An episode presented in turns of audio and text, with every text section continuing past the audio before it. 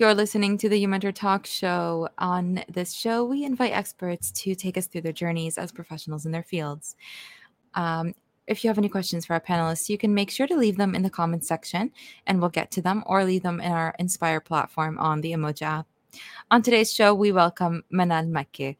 Uh, Manal grew up with an affinity for science fiction and a curiosity about everything that moves. Um, and she pursued a dual degree in mechanical engineering and biomedical engineering. Uh, Manal currently works on designing the interior of cars, uh, but more specifically uh, in the engineering aspects of that. So, uh, just welcome Manal right now, and we'll get into what she's what she does. Assalamu alaikum. Alaikum salam. Hello, Fatima. How are you? Good, alhamdulillah. How are you? I'm doing well. I'm really excited because we've never had anyone who does this on the show. Oh, um, so it's very interesting. I was very interested in your interview, like when we um, spoke about ex- everything that you do f- from the beginning to to end. You know, the the process of um, how a car gets put together, and it's just uh, really incredible to see uh, how you play a part in that. Yeah. So, can you start off by telling us about your interest in science when you were growing up? Sure. So I would say my decision to study engineering was influenced by quite a few things growing up. Mm-hmm. Uh, the first was probably my dad. So he was always really into cars, and me being the eldest, I was kind of his sidekick. So whenever he would go to like auto shows or we would like window shop at dealers or go to car meetups, I would always join him. And he would always point out to me things like the stitching on the car, or even, for example, just the, the way the exterior of the car was curving and that really helped me realize how much craftsmanship goes into cars and just appreciate how they're a work of art.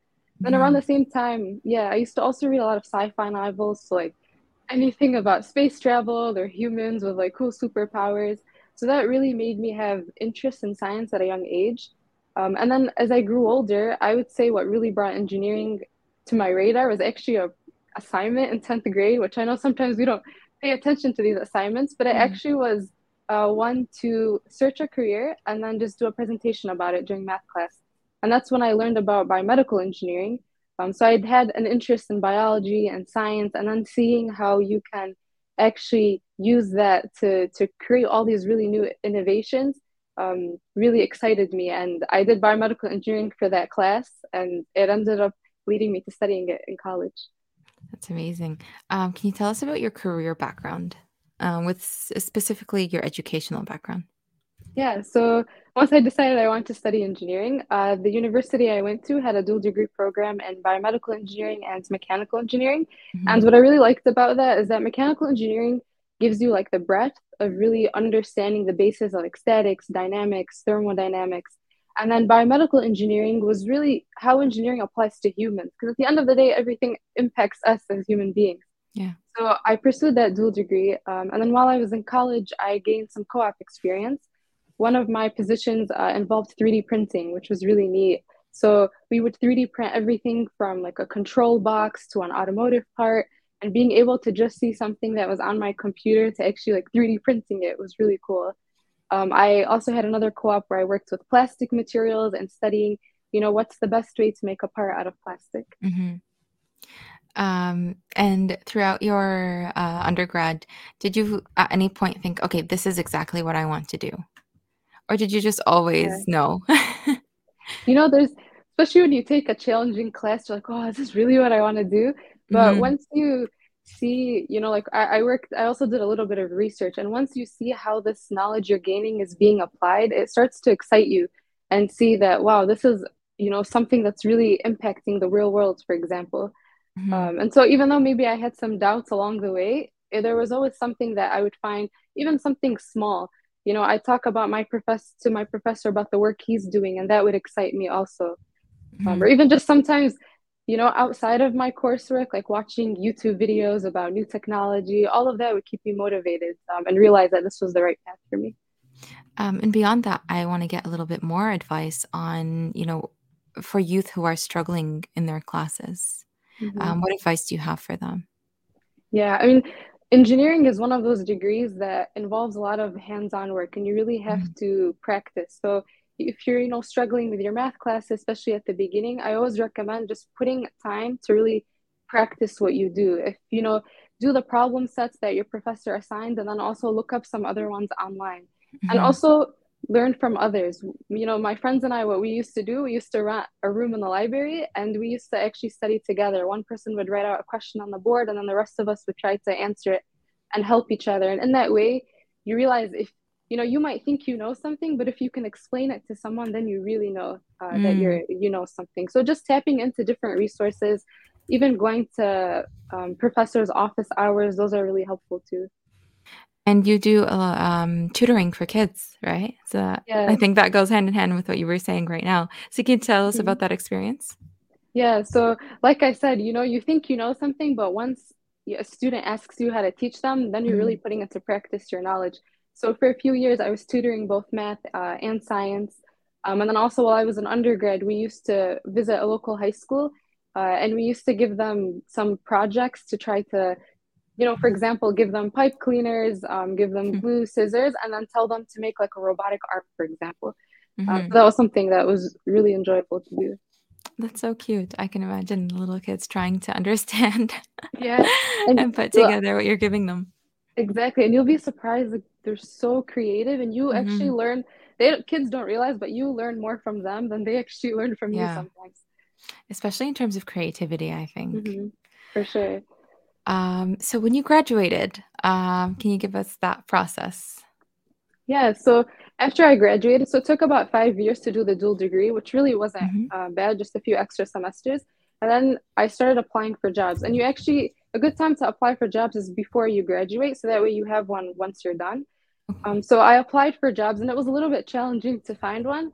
Uh, I interviewed at quite a few places until I finally um, landed my job in the automotive industry, uh, working as a design and release engineer.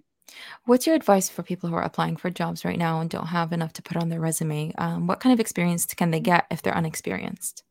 Yeah, so if you of course, gaining co-op experience is really beneficial, but if you don't have that experience, you know, take even for example, tutoring students.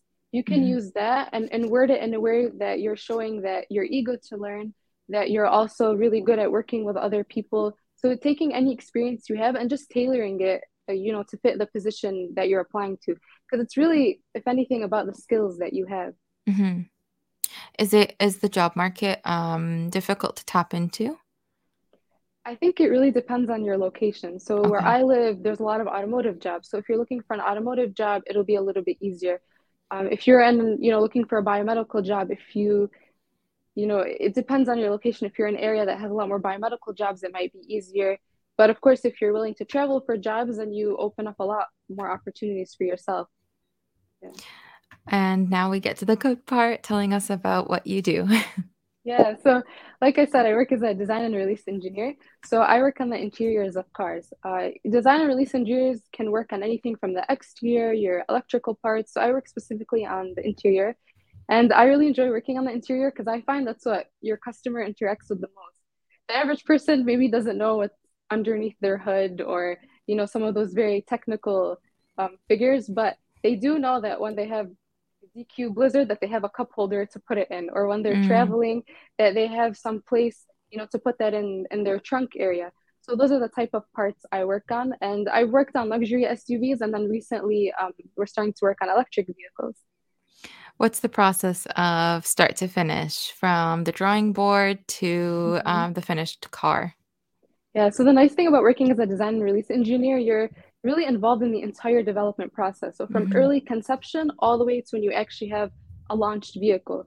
And that development process is, I would say, split into two main parts. So you have your digital phase, and that's when you think of an engineer who's working mostly behind their computer, that's the digital phase. And then you also have the physical phase when you start having physical parts. Mm-hmm. So in the digital phase, this is when you have ideas that are coming um, from your planning team. So they say, okay, we want to include this new USB feature on the car or this new wireless charging. And then you also start working with your styling team and they say, okay, we want the car parts to look this certain way from the mm-hmm. artistic side. You work with your testing team that are saying, okay, we have this requirements. This vehicle is going to be sold in an area that experiences high temperatures, or it's going to mm. be sold in an area that experiences cold temperatures. So we want to be able to meet those requirements uh, as well, or even safety regulations from the government in terms of airbags we take all of those requirements, we take our styling feedback, and that's when we start coming up with our 3D data. Mm-hmm. Uh, and this 3D data is essentially just the basic drawings of how these parts are going to look. And so with the digital phase, you keep tweaking and making changes to these parts until you enter your physical phase. Mm-hmm. And then the physical phase is when you actually take your drawings that are on your computer and you start working with your suppliers to create physical parts. So let's say, for example, you're working on a door. So now you'll actually have your uh, plants make the door, and then they'll start making all the other parts, and you do trial uh, trial builds. So the trial build would be at a manufacturing plant, and they would start slowly assembling the vehicle. This okay. gives an idea, yeah, for like your assembly line workers how they're going to install the vehicle and any issues that might come up. Mm-hmm. Um, and then for you, putting together so you said that you have to take all of this um, information that's given to you and really make it work within the, within the car in terms of design and functionality um, so can you give us a little bit more about what specifically things that you have to think about or things you have to problem solve um, and what skills are important to have to to be able to be successful in this yeah, so an example would be let's say you're designing a kick plate. So you have to think about first how is this kick plate going to be assembled? Because when you're if you see in the movies when they're assembling a car they do it pretty quickly. And so you have to see okay is this part really easy for them to put on? Then you also have to think about a person who's using this kick plate. They're going to be stepping on it mm-hmm. maybe with high heels stepping on it as you know maybe an elderly person as they get in the car so they're putting some weight on it. So you want to make sure this kick plate isn't breaking for example. Okay. And let's say you do run into an issue like that that's when your engineering skills come in. So you have to think okay how can we make this part more rigid do we need to add more ribs, for example? Um, and it, a lot of times it helps to be creative because sometimes it won't be a simple solution because this part is connected like a puzzle piece to a lot of other mm. parts. And you have to make sure whatever change you're doing isn't going to negatively impact the other parts. So sometimes you have to really think outside of the box, um, do some benchmarking with other vehicles that have been built, and, and get some ideas in that way. Well, how long is the process of working on one car? So if you I hadn't realized this until I started working, but it actually mm-hmm. starts quite a few years ahead of time. So typically if you're making a change to a vehicle that's an entirely, you know, new exterior, new interior, this will take place maybe three, four years ahead of oh, time. Wow. And so this is just early concept. And then slowly you have your trial builds and then you have your actual production. Mm-hmm. So that whole process can take a few years.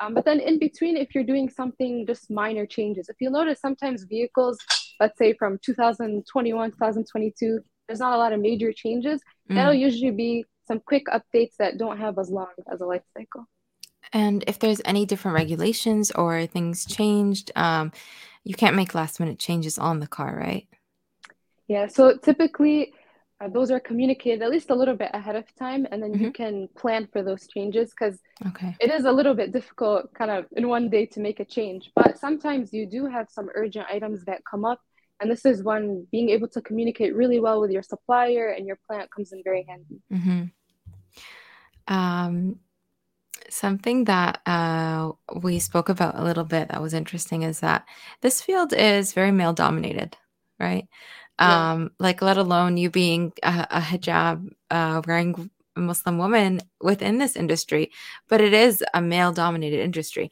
So can you speak to that a little bit? Um you know your experience with this and mm-hmm. um do you feel intimidated at times? Um how do you walk into you know your your um office and how do you cooperate with with others um in this in this kind of industry?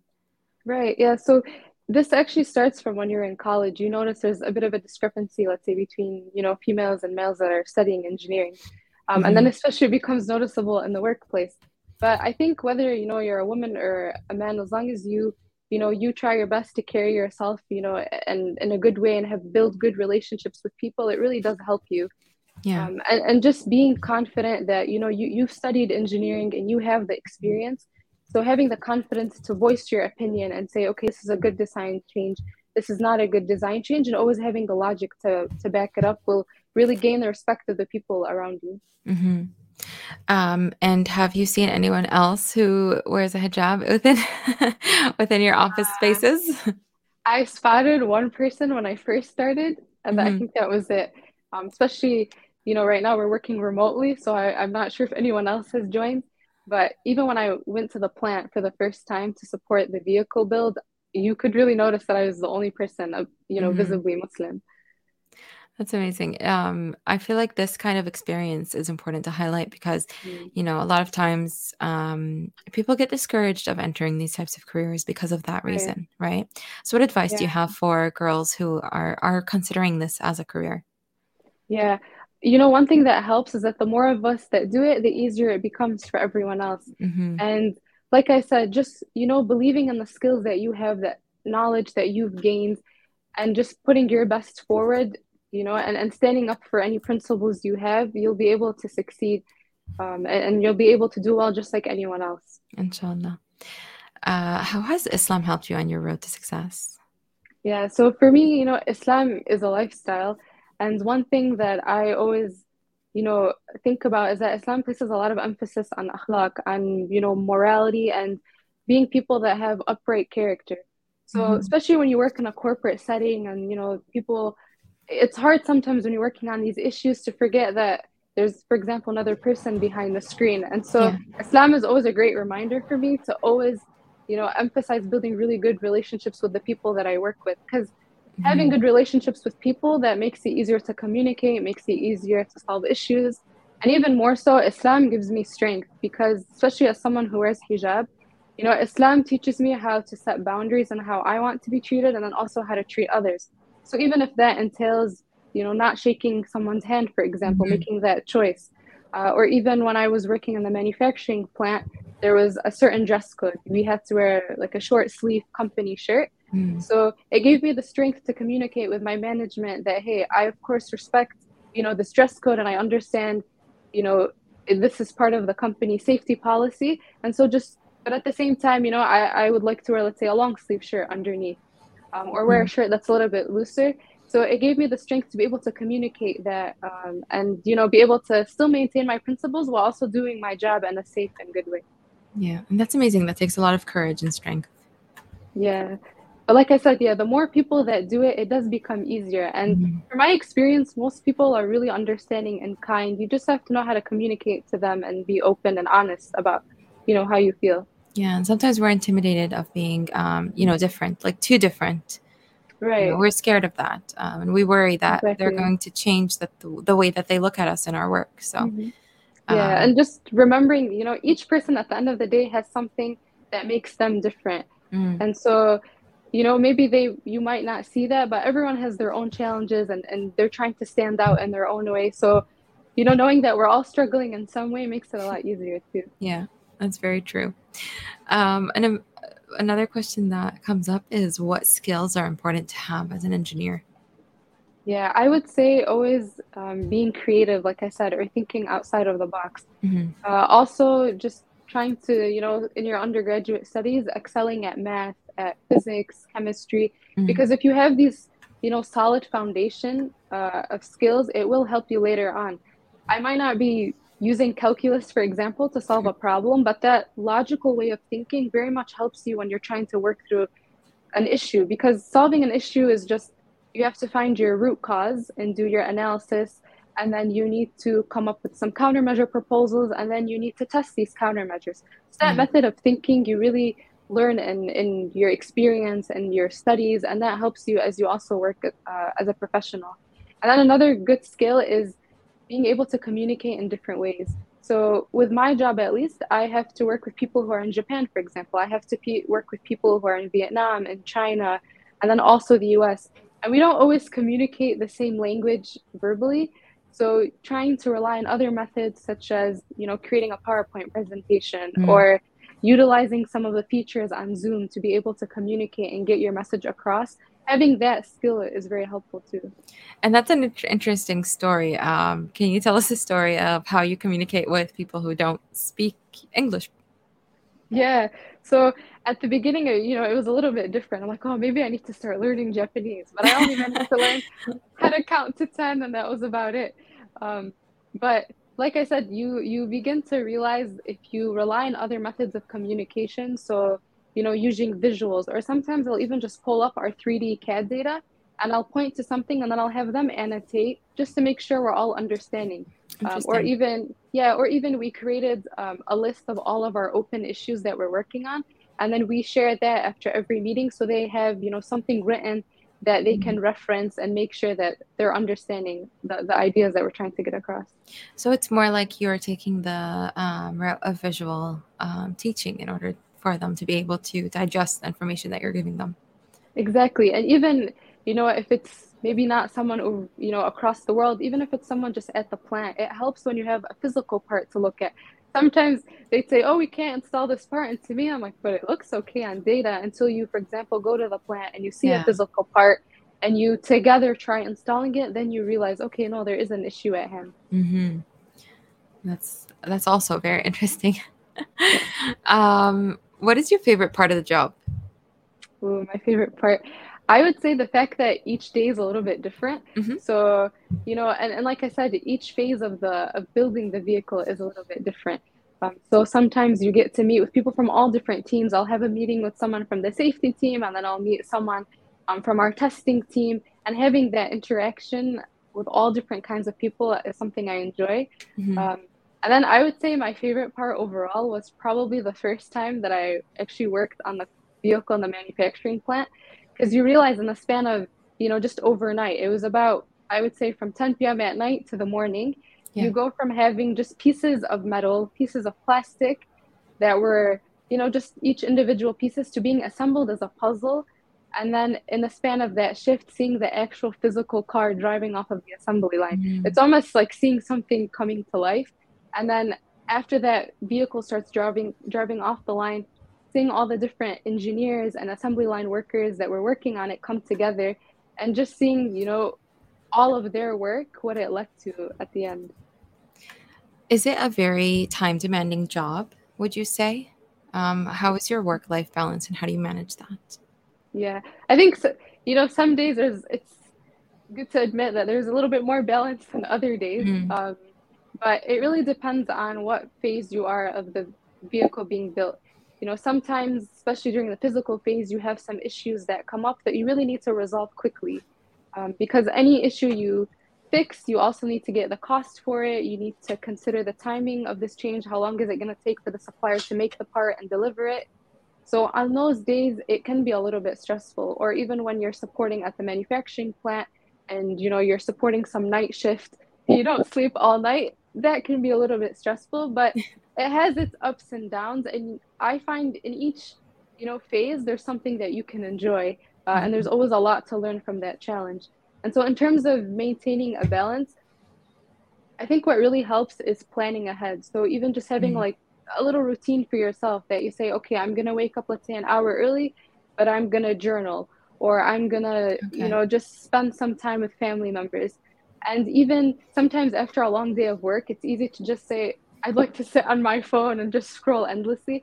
But if you plan ahead that, okay, I'm going to try on Monday to just meet with one friend after work, or I'm going to attend a yoga class. And once you finish work, you have something, you know, to look forward to. And it also leads to that balance between work and things outside of work. Mm-hmm. Uh, Manal, what's your long-term goal? Yeah. So in your career. yeah. So within my career, for sure, I'd, you know, I'd very much love to continue to learn and, you know, to grow within the automotive industry. Mm-hmm. Um, but also, I really enjoy, especially for my co op, I really enjoyed additive manufacturing uh, and materials. So being able to perhaps uh, work on my master degree or just learn more in that area. Because engineering, although it's a career, but it's also, it's, you know, it's a passion, something that you both outside of work and inside of work, you can always, you know, learn about and continue to grow in. Um, do you have advice for choosing? I don't know what it's called, like a subsection or a uh, which part of an engineering to get into? Yeah, so there are many different types of engineering, so mechanical, electrical, software, chemical. One thing that helps is in your undergrad degree, there's usually a beginning course that gives you an introduction to all of these different fields. And so just you know using that as a time to learn a little bit about every field is helpful also asking people even you can mm-hmm. use linkedin as a resource go on linkedin see you know let's say i'm interested in working in aerospace see people that work at nasa for example and send them some messages ask them some questions you have mm-hmm.